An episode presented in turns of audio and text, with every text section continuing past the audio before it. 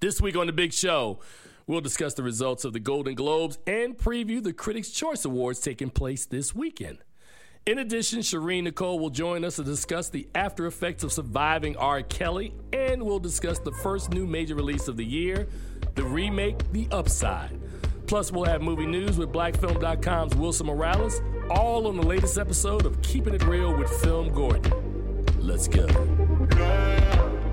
Let's Is it anything and everything you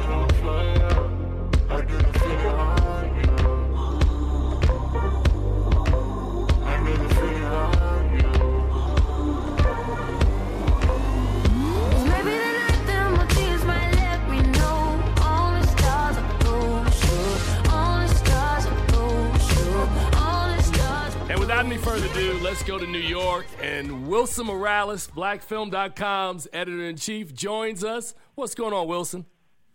Uh, not much I understand you got some heavy stuff going on right now. right now. Cast for uh, some of the films that are winners at this week's NBR Awards, as well as the New York Film Critics Circle Awards. Nice, we have nice, the cast nice. of Roma here, a cast of uh, Buster Scruggs, as well as the director Paul Greengrass from 22 July, and uh, a few other their filmmakers and cast.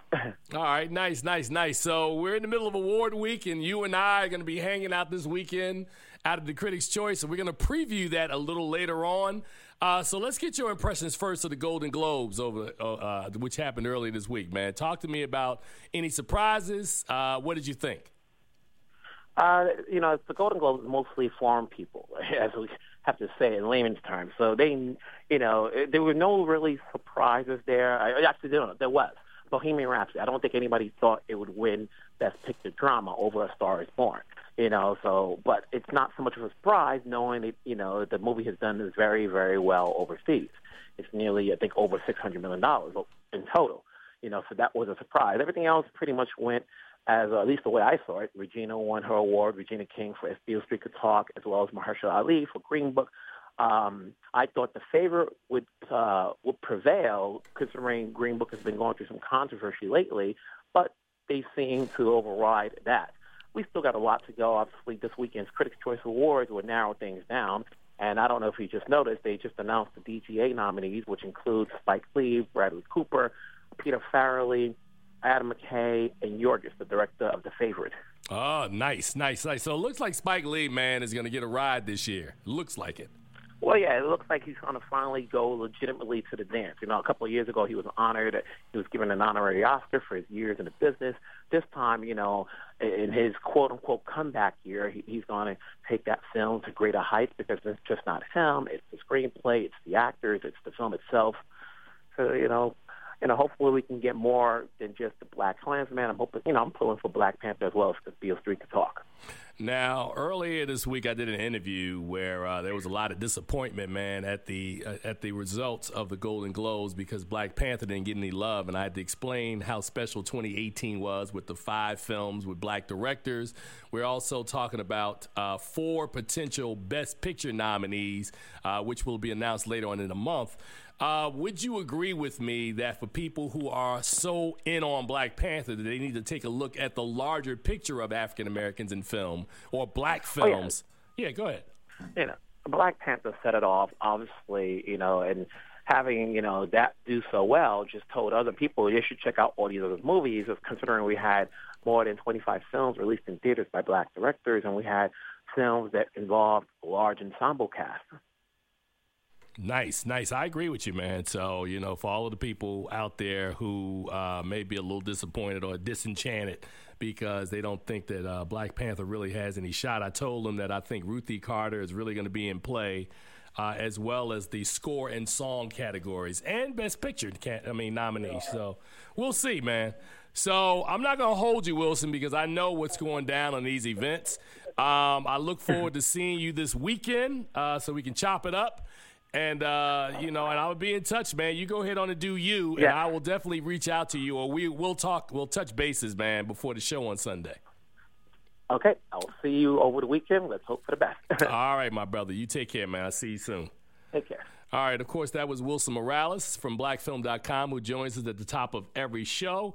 I'm now going to bring on uh, show correspondent and associate producer Charles Kirkland. Charles, um, first things first, man, we got to get you in the BFCA because um, you know, man, I hate I hate that you don't get a chance to share in some of this stuff, man. I'm not being funny. I'm I- just I- saying, I uh, agree, being I real, that it would be cool if you could come out and hang out this year. I Could've would, I, I would love. I mean, I could still come and hang out, but I just couldn't, you know, be at the show. Yeah, pretty much. look, look, yeah, pretty much. Um, no, I- you know, you got a plus one. I always have a plus one. Um, I, I call my plus one the photographer. Okay, Because basically, Yeah. I'm gonna be Cheesing and taking Right, shots. right, right. I. This year, this year, I said uh, I was just talking to a, a friend of mine. I said I'm gonna have to talk to my photographer about adding a, a video element because I want you to to get shots of me. but hey, I'm I'm saying this and I'm laughing, but it is a lot of fun. I mean, it's it, you know because basically there are people who that we've interviewed during the year that you'll see, and it's good to mm-hmm. catch up with people. And like like for instance, you know the cast of Beale Street will be there. You know I've had a chance in the past to talk to Spike Lee, Kevin Willmott, who did our show early this year, is going to be there because Black Klansman is nominated for Right, Best Picture. right. So there'll be there'll be friends of mine that will be there that we can hang out. And plus, Wilson's in the house. I think Travis, Travis Hopson said he's yeah, going yeah, this year. yeah. Nell Minow normally goes. So there's a bunch of people who have done this show who will be at this award show. And this one is special, I will say, because you don't go and cover the Critics' Choice Awards. You go to the Critics' Choice Awards, which which is a huge distinction. Yeah, yeah, Um, because uh, you you get to sit down and you talk to people and uh, schmooze and talk, uh, ex- have an experience versus you know I got to write down what I thought of this and who who did th- this and that and the other. So Well, the- I- the- I'm looking forward to it. Well, I think I don't know if I told this story last year. The funniest story from last year was, of course, Get Out was the big movie. Right.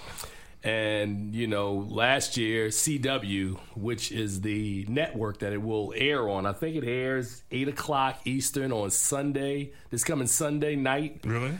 I think. Okay. Um, so I remember last year CW, uh, it was their first year sponsoring. So they had this lavish uh, sponsorship set up with Yogurtland, and they had like a huge Yogurtland kind of uh, setup in there, like you know, like a pop up, right? So is yogurt like like frozen yogurt or is it just Well, regular I'll yogurt? get to Okay. that. I thought I thought that it was yogurt. okay. What we later discovered is that it was ice cream, right? There you go. Now, the reason why I'm telling this story is because this this display or this pop up was so was so uh, well received that not just journalists and all of the attendees were getting in line to get ice cream, but the stars were in line too. so I'm standing in line and I'm like, st- you know, waiting, and I turn around and Ian McShane is standing behind me, and I'm like you don't really have anybody that can get you some yogurt? And he was like, no, man. You, like, like if you know the Ian's Deadwood voice, yeah, and uh-huh. yeah, that. No, I couldn't find. All right, bro. The the other second part of that, which Jessica will probably love this, is I got I had a guest last year who said I want some yogurt. So I go get some yogurt, and they gave out these huge spoons, right? So Mm-hmm. you had this little cup and these big spoons. And as I'm walking back to my table, I see Daniel Kaluuya, Okay. star of Get Out. And he's Tell talking to somebody. I think I told you this story. And I'm standing behind the person, and I got the spoon going in a circle around around, my sundae cup, right? So he sees me and he starts laughing, right? So this publicist ru- races over to me. Enough with the spoons. like, wait, wait, what? Like, what is your problem? Like- so we have a lot of fun, and of course, Wilson Morales. I really wish you could see Wilson in action at these shows because Wilson knows everybody. So Wilson will just run the table to table. Wilson is like, "What's up?" Click, click, click, and you keep it moving. Blackfilm.com in the house. Blackfilm.com. This is Film Gordon. I'm like, what's up? so we have a lot of fun, man, at the Critics' Choice Awards, and it's almost like a family reunion because the same group of journalists are there every right. year. All of the members. Kevin McCarthy's out there from Fox Five. So you know we have a lot of fun, man. And that's why I said it would be nice at some point if we can get more of the member critics of WAFCA into the Broadcast Film Critics Association. It's coming. It's coming. I, I believe it. I yeah, believe yeah. I made sure to cover my butt last night because they was like, uh, if you have not paid your dues, you are not getting a ticket. so I sent the check last night. I was like, what's up? You are not going to embarrass me. I'm in the I show house. up and be like, wait, no Tim, Tim Gordon? Tim, no, uh, not on the no. list. Okay. We have Charles Kirkland in your place. yeah, man. So as you can see, we're having fun, man. It's it's award season. Uh, we're gonna talk a little bit, as I said at the top. We're gonna talk about the uh, talk later on about the Golden Globes and also look at the uh, Critic Choice Award nominees. Um, Because they're two very different animals. Oh, they absolutely are. And the Academy Awards, I mean, those are all different animals because it's not just different branches of voters, but well, basically that's what it is. Yeah. It's different branches of voters. And um and yeah, so we, we got a lot of stuff coming up, man. But I am really, really excited. Uh next week, and we're not gonna do it until next week, that we have to talk Sundance. Um, I literally went on earlier this week because uh, for anybody who, uh, tries to understand what it is that journalists do at Sundance, once you are accepted, you will start getting emails from various publicists whose films are representing the films that are going to be in the market that they're going to sell at Sundance during the festival, right? Okay. The other thing that they do or, or, or, another option that they have, another thing they do, another option that they have for journalists is that you, if you are general press, you have access to 10 tickets or quote unquote 10 premieres that you can go to, Okay. right? So you have to do. uh, I always tease people like the first year you go to Sundance is like taking the L. It's like studying for the SATs. It's it's that intense because you have a grid that has your press and industry schedule, Right. but then they have a general, General schedule, press. and then mm-hmm. they have a premiere schedule, like when they show Oh. all of the movies. So if you're gonna get premiere tickets, you gotta in order to maximize, you got to figure out and do the math on what movies you're going to see as P and I's, and then where there are gaps that you can go to premieres. And then if you got gaps going to premieres, you got to also remember that maybe I want to go to some parties, so I intentionally hmm. leave Friday and Saturday light, which means that. I usually only do four movies. I'll go to probably about three or four movies on Friday and Saturday, so I want to hang out and then hmm. pack the rest of the week with five movies a day. Then that's not counting if, man, maybe I want to interview some people. So I always tell people, and, and I'm telling the audience this, that, that what kind of goes into the thinking of how we do this, is that you got to understand going in what's my Sundance experience? Am I mm. going for interviews? Am I going for parties? Am I going for panels? Am I going to watch movies? But because you can't necessarily can't do them do 'em all. all, yeah. So so I made the decision years ago that we put a lot of the interviews, unless you know, it's a it's it's a huge film that I think, like for instance, Native Son. They're rebooting the Native Son, the Richard Wright, 1951 novel. Uh, Bigger Thomas, I think. Uh, the, the the the middle guy in Moonlight, I forget what his name is. Ashton Sanders is the star of the new Native Son. Uh, there's a film called Clemency. So we're gonna go through Yeah, a lot of these uh-huh. films next week. Um, so there's a huge amount of uh, there's a large number of films that um, So these aren't these aren't necessarily the movies that we were anticipating that we talked about uh, last show, but things that may be really out there out there in the radar. radar you're saying? Well, I think the thing that's interesting because initially I was I was I thought that Sundance this year wasn't as strong as it has been in other years. What it's missing, I think, is a lot more star power. In the in the past, you had more star power at Sundance, but I can't really discount the films without having watched them. Right, So like like going in, I'm like, eh, you don't have this big actor or this big actress or this big filmmaker. But what you still are going to have are really engrossing and very good films. So I'm hoping uh, to call in in a couple of weeks when I'm at Sundance that I'll be able to talk about, you know, this is what I'm seeing. Now, of course, you're going to be doing the show. You're hosting the show in a couple of weeks, right? Yes. All right. So If you'll you- have me. Oh man, please. Jessica says she's not working with anybody else but you. So, but I'll tell you what we're gonna do. We're gonna get ready to get up out of here and take a break. We're gonna have more of this because we're gonna talk Sundance uh, next week. But we need to come back. Uh, we've got to talk about uh, Critics' this. Choice and well, we got to talk about this, but it's it's about surviving, Surviving R. R. Kelly. Kelly. yes, we're gonna talk about that. Sherin Nicole from idobi Radio is gonna be back with us momentarily. Uh, you guys are listening to Keeping It Reel with Film Gordon, and we'll be right back. Every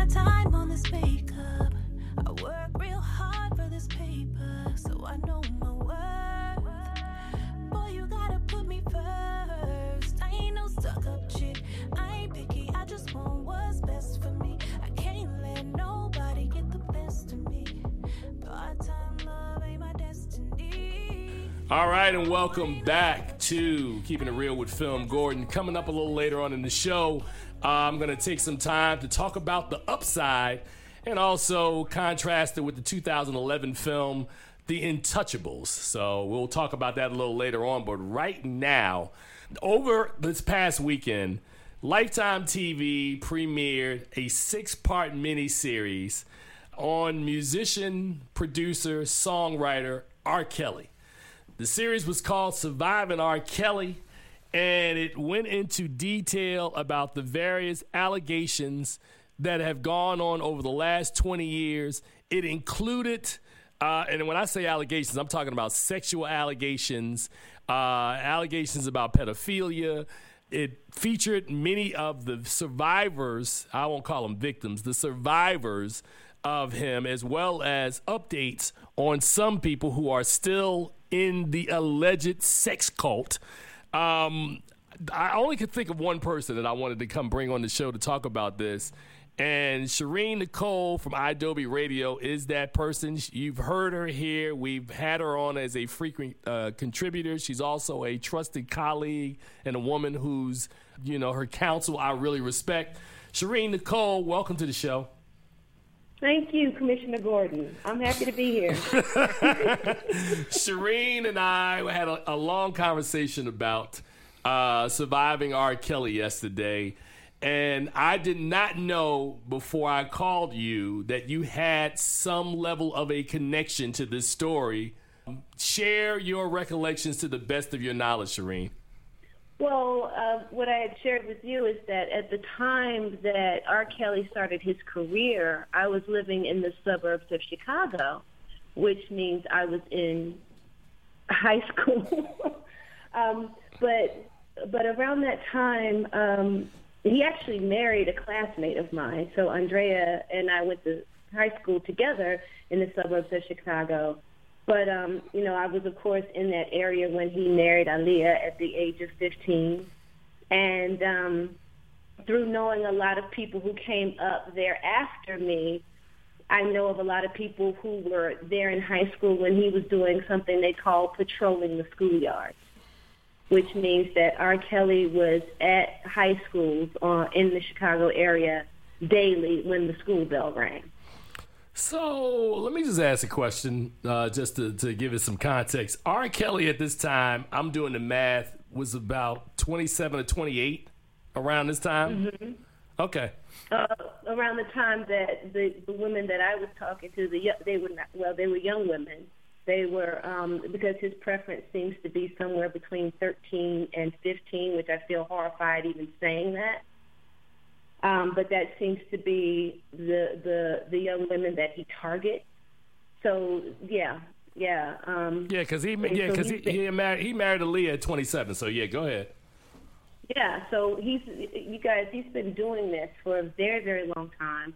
a lot of people, you know, word of mouth were warning young women against him because nothing was being done to stop him. And even all the way up until the, uh, I won't call it a sex tape, but the statutory rape tape where um, he was assaulting that young woman, even then people still weren't willing to turn their backs. I mean, this is a man that started calling himself the Pied Piper, belligerently kind of flaunting the fact that he could take your children away with his music. Uh, This is not a, you know, this. A lot of people think it's someone trying to take a black man down. No, this is a criminal, and he has been a criminal for a very long time. Well, yeah, I shared with you after watching all six one-hour episodes yesterday that I had to have a very long conversation with uh, one of my closest friends, and we talked about this. And while I may have heard the rumors, because I was in the radio industry when all this was happening in the late or you know the mid '90s, going into like the early 2000s, and I remember we covered the story of what you you you talk about the tape, which is the statutory rape on tape.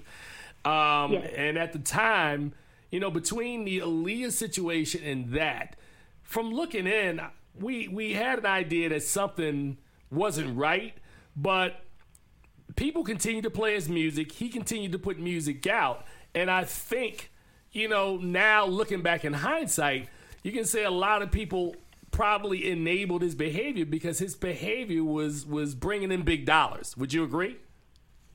Yeah, I think that he was a cash cow to bring back that term for a lot of people. And unfortunately, far too many people, because of the way our society is constructed, far too few people actually do not view sexual assault as assault. They view it as sex. And when they think of it as sex, they think, oh, it's not that bad. They're wrong. It is an assault on someone's person that affects their their mental health, their physical health for a very long time. So people need to recognize this as a crime, but people don't do that. And then when you're talking about committing a crime against young black women, people recognize it even less. Mm. All right, we're online with Sherin Nicole from idobi Radio. Sherin, uh, remember yesterday when we were talking about this in our prep session that I brought up Jerry Lee Lewis uh, probably m- maybe 30 years or 40 years before R. Kelly. Uh, famously, uh, as a, in his 20s, married not just an underage girl who was 13 years old, but she was his cousin. And Yeah. the the scandal that that ensued. Um, wow. I, so so this whole fascination with with older men and younger women isn't a new phenomenon, and it's not a phenomenon that is just purely a music phenomenon. We see it in film all the time, where you see these really kind of senior men marrying these really young women, and it always just always looks odd to me. Yeah, it's it's um well, I mean, when you're talking about a woman, you know, and we can say I don't know how you judge the age, but if you say it's 18, okay, fine. You have a a man that's 40 uh, uh, 40 years old, a woman that's 20, she's a woman. But when you're talking about 13 years old, you are taking advantage of someone. You even, you know, even that's why they call it statutory rape. Even if they give what they feel is consent, it's they they're you know they're being preyed upon by you. You're you're you're it's it's a crime. I, I don't know quite how to say it, but it is a crime. Has it been going on for a very long time? Yeah, and even with Jerry Lee Lewis, the scandal was more about her being his cousin than about her being 13. So You know, well- so- oh, go ahead, go ahead. No, well, well, I was going to say, and we see it in books like Lolita. Um, this is a thing that's been going on for a very long time, and I think that it's always been a crime, um, but it hasn't always been considered one. Now, And, and that's what we're here with with R. Kelly. But I mean, this is a serial statutory rapist. We're talking more than two decades here.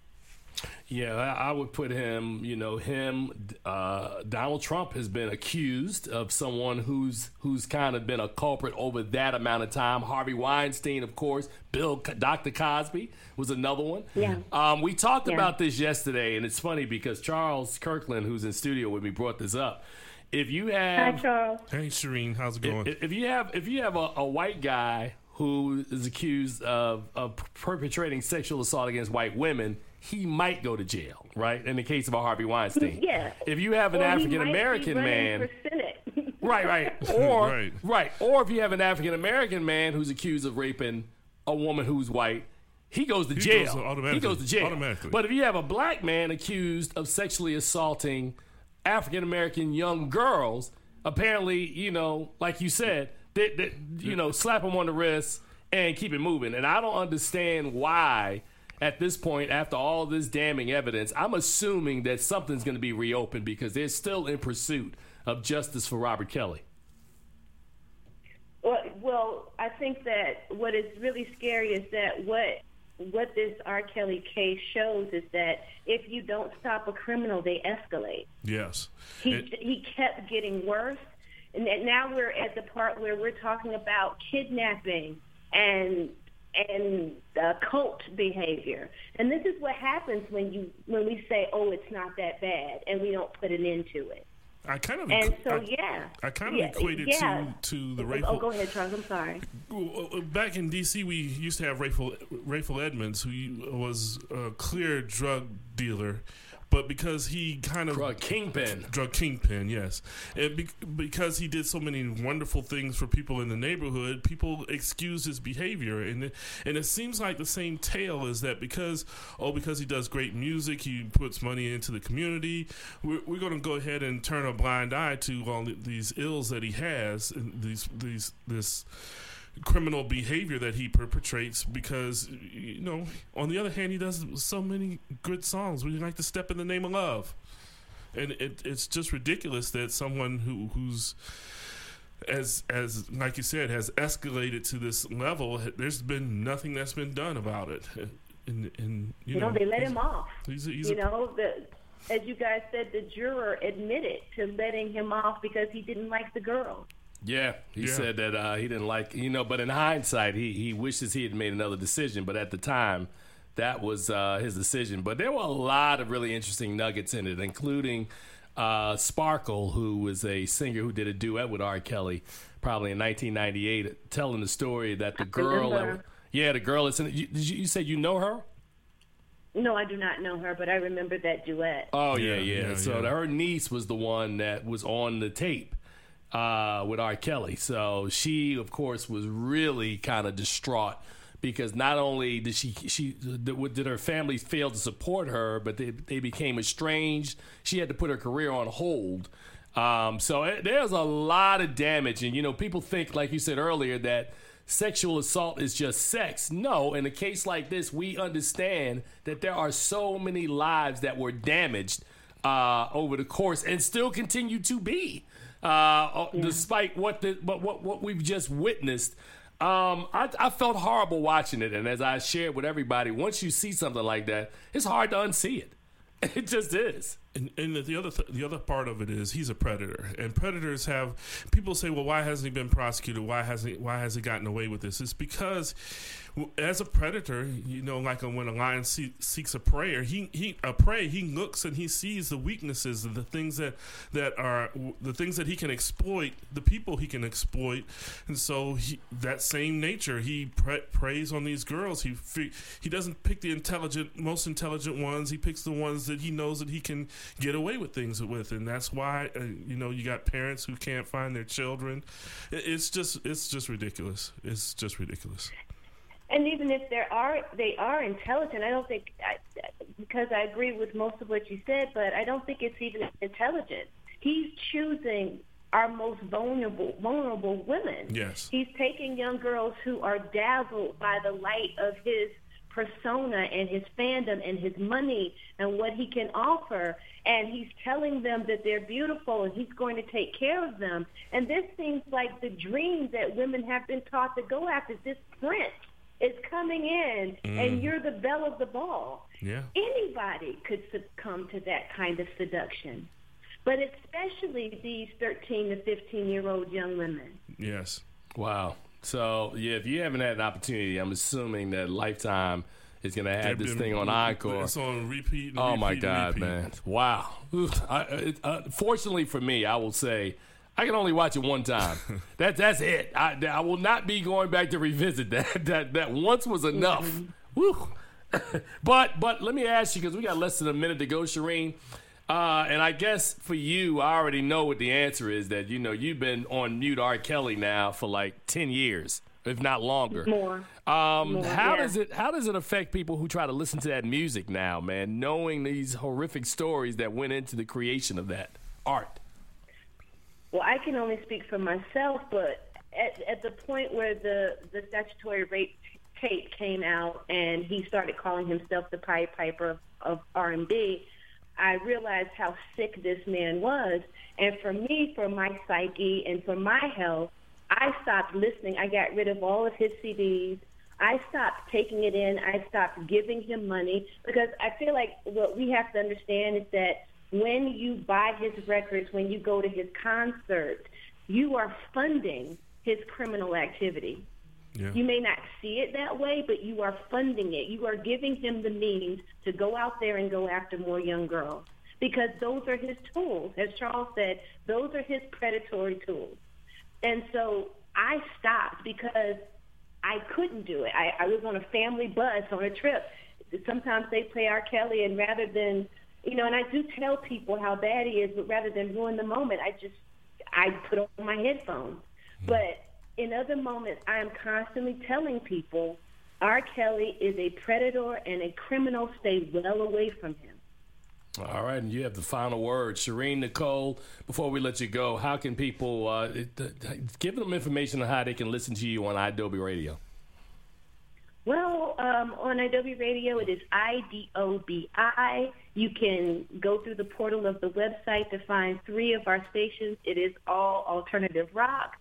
You can also find me on a show on idobi Radio, our main station, that is called Geek Girl Riot, and there we get geeky and talk about all kinds of issues. Uh, I'm still waiting for my first invite to Geek Girl Riot, but that's another story. Uh, we'll talk about that. You are welcome. Sherin Nicole, it is always a pleasure. Love talking to the lighter you. Uh, let the darker you know what's up. well, I want to talk about the Intouchables because I didn't know that was a segment of conversation. Oh, well, that's coming up later. I mean, you're always welcome to call back in. All right, let me know. But I will let Shayna, the darker me, know that she is appreciated. All right, Sherin. I appreciate you, dear. Thank you so much. I'll talk with you guys soon. All right. All right, take care. That is Sherin Bye. Nicole, of course, of idobi Radio, and, and that's referencing her sister. They have the exact same features and face, except one's light, one's dark. I just thought it was amazing when I saw it. We're going to take a break right now. We're going to come back and talk about uh, awards, more award news with the Golden Globes recap, as well as previewing the Critics' Choice Awards. You guys keep it where you got it. You're listening to Keeping It Reel with FilmGordon here at 96.3 HD4, and we'll be right back. Hey, this is KiKi Layne, and you're listening to The Big Show, Keeping It Reel with FilmGordon.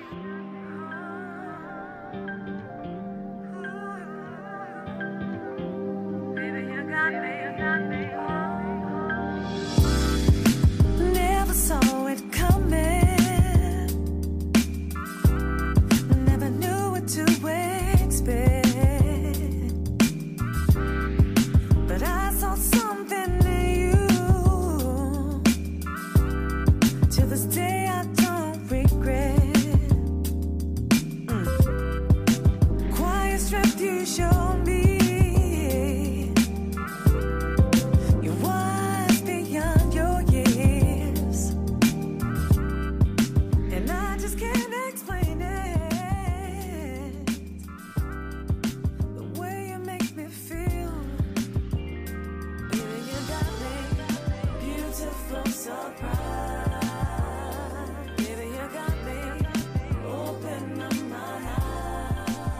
All right, welcome back to Keeping It Reel with FilmGordon.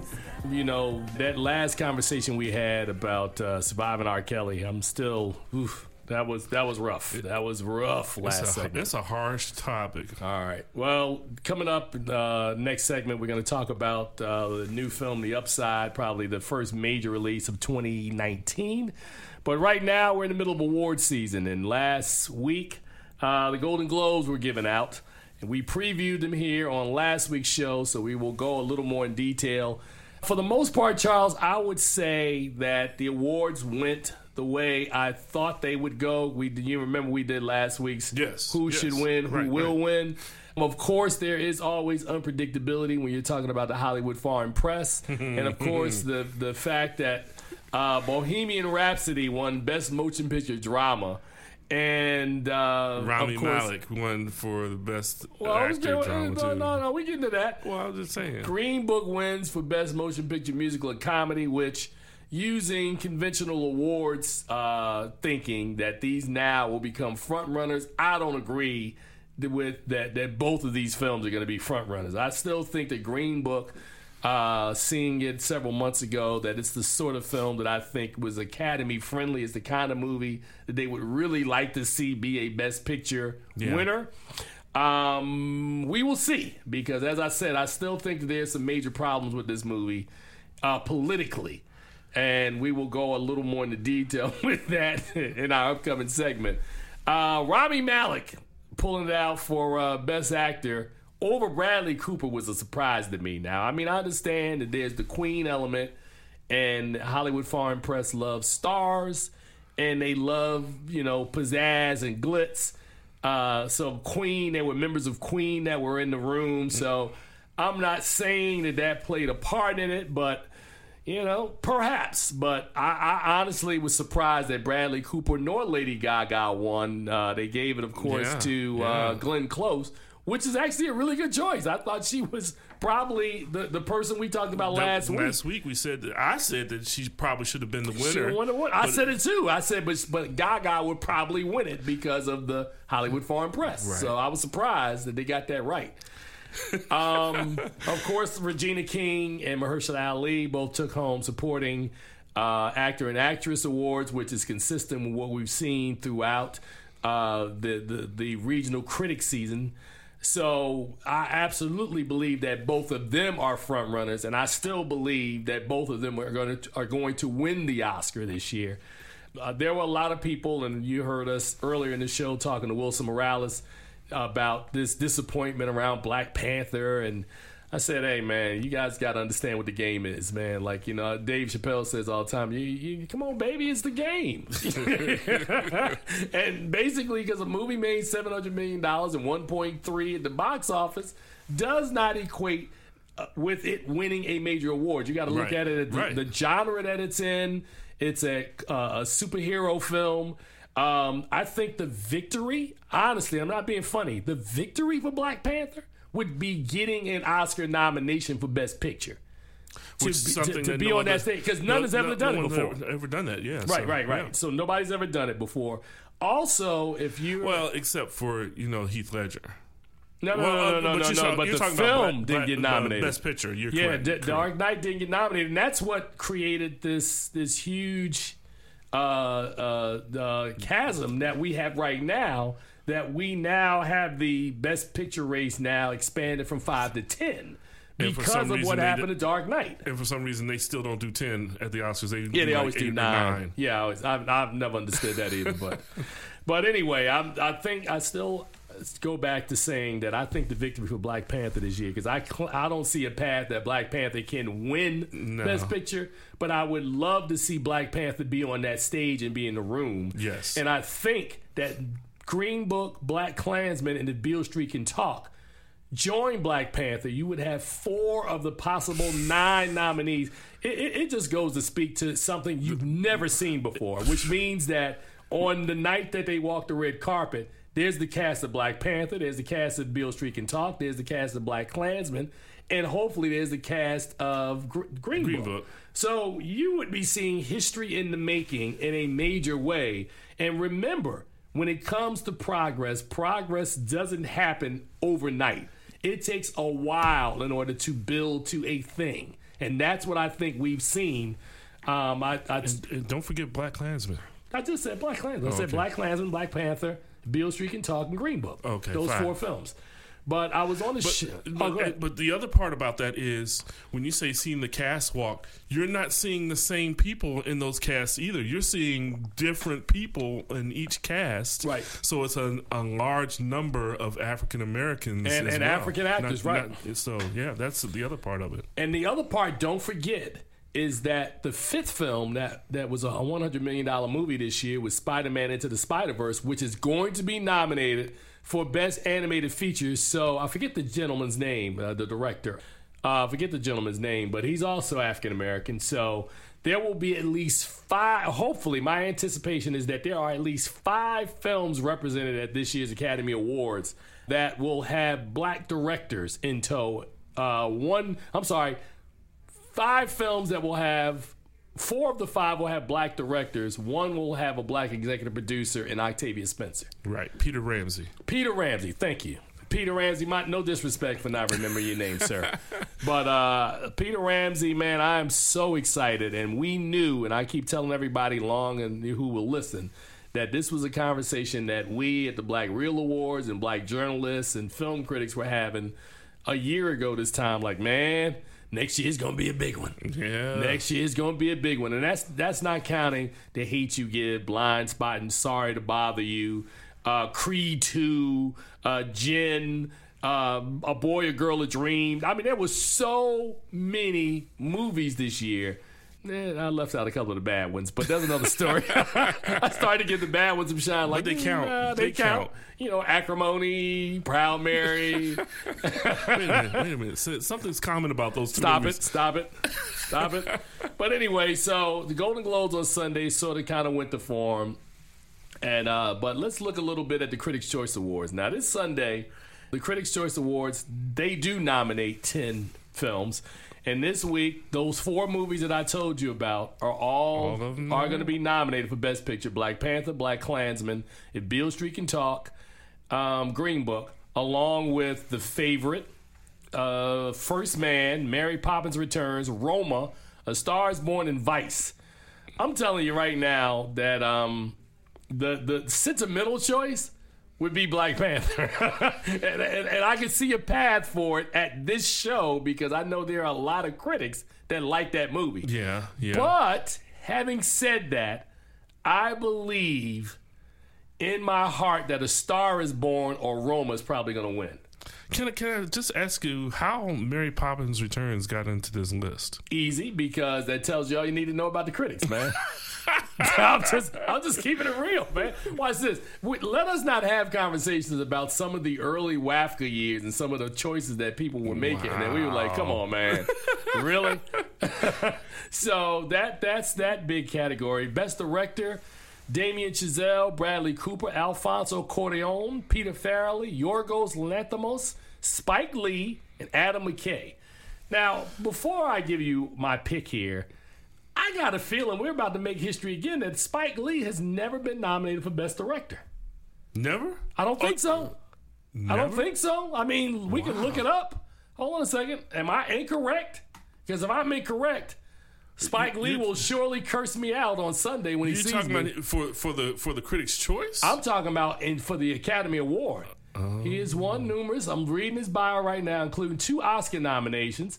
Spike has never been nominated for Best Director, and we've been making history. And I think this is the year that Spike is going to get nominated for this, man. So I'm really happy that, and I will tell him when when we talk. Cause uh, well, it depends on what mood he's in, because you know Spike is Spike, man. you know, hey, I'm, I'm proud of that brother, man. He is the father of black film, man, and he is a lion to me. Uh, you know, you talk about Denzel. I mean, uh, not Denzel Washington, Sidney Poitier being the, the guy who opened the door. Spike Lee is to me is the man who opened the door for the, for all black directors we see now. He's the father of this modern generation of black directors. So I am very happy for him. So as we talk about uh, some of these other directors uh, or some of these other um, categories that the Critics' Choice Awards, well, wait a minute. Did, Oh, did you did you say who you think was going to be the best director? in- Alfonso Cuarón, Oh, he's yeah. gonna win the Oscar this year for Roma. He, he basically is, man. I, you know, I- I, I- hate I hate to suck all of the drama out of this for you, But I'm just telling you what I know. And people go, well, how do you know? I don't know. All I know is that you just read the tea leaves. It's the same way I study sports and politics. I study movies. So this is stuff we know. Yep. So I think that while uh, a lot of these guys are uh, worthy, I think without a shadow of a doubt it is going to be uh, Alfonso Cuarón this year. This seems like his year. Much in the same way that in the Best Actor category, Christian Bale is going to win Best Actor this year, and Best Actress. I think is the one that's going to be interesting because it's going to either be, in my estimation, Olivia Colman for the favorite, or it's going to be Glenn Close for the wife, Now- and that's what I'm thinking. I'm, I'm gonna just say this. I'm gonna throw this out there because you don't think that's gonna happen, but I really think that Bradley Cooper is gonna win the Best Actor category because the work that he did on A Star Is Born was so uh, large. You know, already know he can't win Best Director because Cuarón is there. So this is going to be their way of recognizing that what he did in that film, and I think that Bradley Cooper's going to sneak in and take away that award Now you're talking about this Sunday. this Sunday. Oh, okay. Yeah, I mean that's possible. I mean that's possible, but I, I honestly believe because I'm already projecting ahead because I'm thinking about my choices. I don't want. I don't like being surprised on Oscar nomination day because that's the worst. Jessica, when you wake up in the morning and go, "Wait, what happened? Who? What? Who? wait, Support you nominated who? Right. Look. I- oh my god! I had not seen that film when we had that that, that conversation. I was like, "What the heck is that?" And I went back and saw it, and I was like, "Yeah, it's okay." I mean, you know, no shade to Regina Hall. And it's funny, um, as an aside, because we got about four minutes go. It's funny when you do this job, you know, for a minute, right? I'm not gonna say how many years, but when you do this job for a minute, all the people you get a chance to interview that you forget you've talked to, and you're like, oh yeah, that person. I, I once had a, an interview with the two Reginas, right? Really? Okay. Separate, of Okay, course. yeah, yeah, so yeah. Regina King, Regina, Regina Hall. Hall. Regina Hall, mad cool. You know, she's from here, mm-hmm. DC. And, and Regina Hall, when I interviewed her, was a woman who always played like the best friend. Right. So, like in every movie, she was always like whoever the star was, she'd be their best friend in the film. Kind of like Octavia Spencer. Right, right, right, right. And Regina Hall to watch her evolution and growth and all of the years of her her being like the secondary actor to now being cast as the lead, it, it's really a good feeling. Same thing with Regina King. Regina King, you know, has been acting God Since since the little. Middle, was- the mid '80s, the, the mid to late '80s. Mm-hmm. So she's she's 30 years in the game, and she is so well respected. And to see her and having talked to her and watched her in movies like Boys in the Hood and watched her in so many other things recently. To seeing this year that she's going to stand up on stage, man, they're going to put an Oscar in her hand, and that puts her in a legendary club. That is huge news. Now, the other one that we talked about is Mahershala Ali. Now, think about this for a second. Mahershala Ali just won an Oscar two years ago for Moonlight. Right. If he wins this year, he will be the fourth person in all of Hollywood history to ever be black and have won multiple competitive Oscars. Yeah. There's only three other people that have done it. Right. I- Russell Williams, a friend of mine, Denzel Washington, and another sound makes it Willie Burton. So Mahershala Ali, I call him the unlikely Don because it's like, like, like Maher, I, uh, he's another guy that a couple of years ago when he finally quote unquote broke through, he had I want to say six movies two years ago. He was in everything from Kicks to Yeah, fighting yeah, Moonlight. Um, it was he he was a, he had a, a, a small role in Hidden Figures. I mean, Mahershala Ali was everywhere. So now you look at him as an Oscar winner.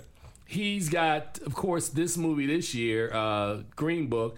He's now starring in season three of True Detective. He's in Mortal Engines. I mean, this guy. Spider-Man. Spider Man. I mean, Mahershala Ali, I, the unlikely Don. I, I like you think about Don Cheadle, Will Smith, Jamie Foxx, any any bevy of actors, right? The guy that breaks through, who has hardware at his house, is Mahershala, Ali, Mahershala Ali. and may have an opportunity. He's the front runner to get his second Oscar. Huge, huge for Mahershala Ali. Props.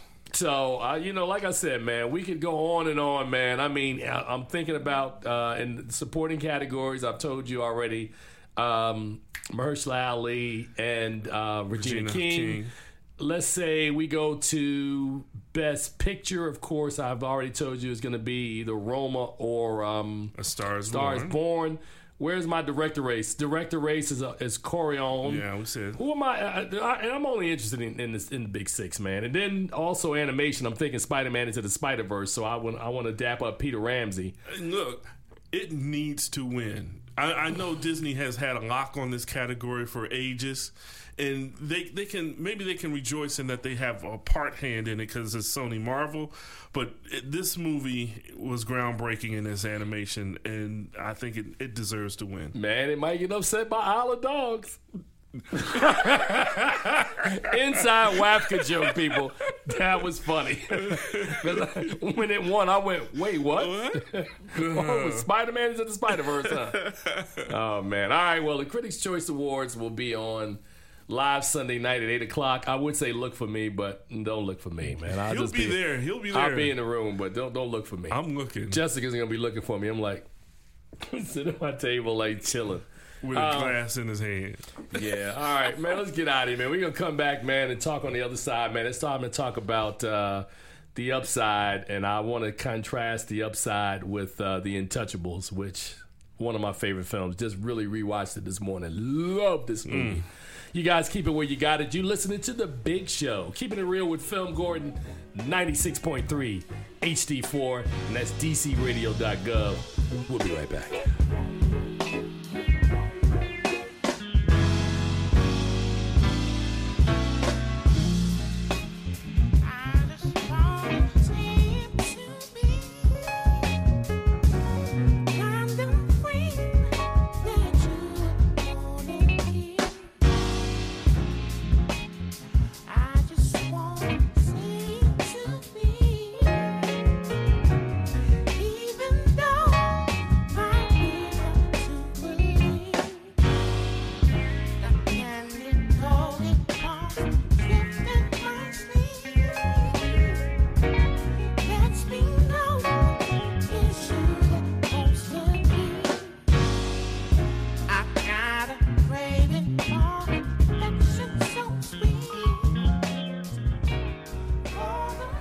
Right, and welcome back to the show.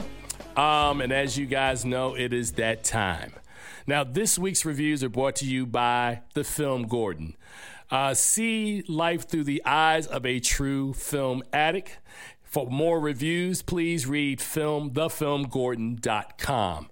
Now, this week, uh, it's the uh, the first major release of the year is The Upside, but due to our schedule, I will not have an opportunity to screen this film. Uh, as you know, what what our schedule is, and we're in the middle of award season. But what I wanted to do today was to talk a little bit about the upcoming film, The Upside, and then contrast it with the French original, which was a film called The Untouchables that was released back in 2011. Now, the French version of this film and, and The Upside basically tell the same story of a quadriplegic who is looking for an assistant. And you know, he interviews a group of people and he is really not impressed by any of them because they all are really kind of buttoned up and, you know, not bringing anything to the table to enhance his existence. And along comes this kind of urbanized, you know, young, in, in the case of the original, a young African immigrant uh, played by Omar Sy. In the upside, it is Kevin Hart playing the role. And they both come in like a bull in the china shop, basically uh, just there to each of them need paperwork filled out so that they can get their, you know, either their their welfare money or some sort of money, uh, just an accountability, just sign this document. And in both cases, the quadriplegic is impressed by them and offers them the job on the spot. And then over the course of the film and the story, they both build a strong bond where he gives uh, the the young man in the case of the the either the African immigrant or Kevin Hart's character some hope and some inspiration, and then in turn they inspire him as well and give him something and create this true friendship. Now, the thing that's interesting about this film to me as I really went by went back and rewatched it earlier this week, The Untouchables, which was a, French sensation. It won uh, the French equivalent of the Academy Award, the César, back in 2011 for Omar Sy. Um, Francois Cluzet played the quadriplegic in the original. Bryan Cranston plays the uh, plays a similar role in the upside. Um, I don't remember the French woman's name who plays kind of his uh, his executive assistant, but Nicole Kidman fulfills that role in the remake. And the story, which is why I, I was really before I, before this film, they announced that they were making it, and this film was actually made in 2015. It is now, I'm sorry, 2016, and is now just being released in 2019. Uh, my issue I had with it is that the original is such a good film. Um, you have the the dynamic of you know two different ethnic groups or two different races, but it's not a film about race. It's a film about friendship. It's a film about class because unlike you know, and I hate to, to, to keep beating the Green Book analogy or Driving Miss Daisy or so many of the other westernized titles that are, are released in here or released here in stateside. But we generally look at two different societies and we kind of make buddy movies. And, you know, we try to figure out, you know, hey, uh, let's highlight our differences or let's teach each other a, a, thing, much like when you see in Green Book where uh, Viggo Mortensen's character, uh, Tony Lip, is there for Mahershala Ali's Don, Dr. Don Shirley, and they're sharing cultural differences and things of that nature. In The Untouchables, you you have a film that's never about race. I think it's more or less about class. You have a, a, very rich guy, a very poor guy, and inside those two dynamics, they're able to bond because as a quadriplegic, everybody's accustomed to he's accustomed to people doing things for him, but they're just doing it out of vocation. It's just a job. Where Omar Omar Sy's character comes in, uh, and his character's name is Idris or Driss as he's called in the film. Driss comes in and and forms a bond of true friendship, so much so that there's a separation of the two, and there's almost a depression from Philippe. That's the, the quadriplegic, his character, who misses his friend, not necessarily the servant who helps him. So I'm saying that to say that here's a movie that was released in 2011. It's now 2019. It was made in 2016. Uh, it was a movie that five years away from it being released, uh, you know, over in France, over in Europe, we remake an American version, which I thought was totally unnecessary. Um, and I'm just saying that as a person that that every one of these European remakes usually don't turn out well because we suck a lot of the charm out of what made those films special in those countries, and then we try to redo them here for American audiences. Look no further than films like The Secret in Their Eyes or The Girl with the Dragon Tattoo as examples of films that were done recently that were remade that did not end up well. So I have not seen the upside. Um, I've, I've seen some of the early reviews that have come out. They're not my reviews, so I wouldn't reveal what people are saying about the film. But I think that there's a, first of all, I, I don't think it was a film that really needed to be remade. I think that the original is strong enough to stand on its own. Um, when I watched it uh, earlier this week, it put a smile on my face. I, I, looked at it and remembered some of the sequences, you know, looking at the relationship, the bond, uh, how the two care for each other, how it, it has comedic elements, but it's not a comedy. Um, I think that this is such a well made movie that it sets such a high bar that it's going to be hard. Uh, for the filmmakers here to have taken this this concept and tried to remake it. Um, bravo to Kevin Hart, though. I've got to give him credit because I see that he is trying to expand his filmography and he's trying to expand his skills uh, to, to, to using the platform that he has to try to make stories that are much better. Unfortunately, I don't think this is one that he should have taken on. So that's all I have for this week. And on behalf of our producer, Jessica Sturgis, and associate producer, Charles Kirkland, as we say to you guys every week, please see something good at the movies. Until next week, I'm Tim Gordon, and I'm out.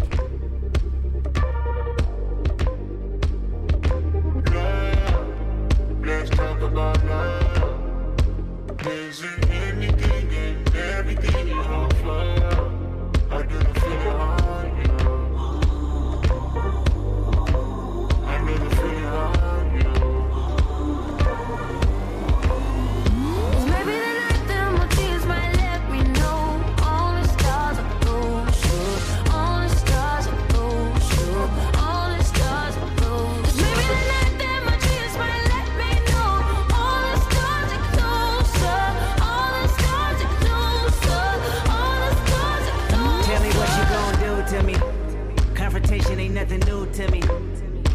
You could bring a bullet, bring a sword, bring a morgue, but you can't bring the truth to me. Fuck you and all your expectations.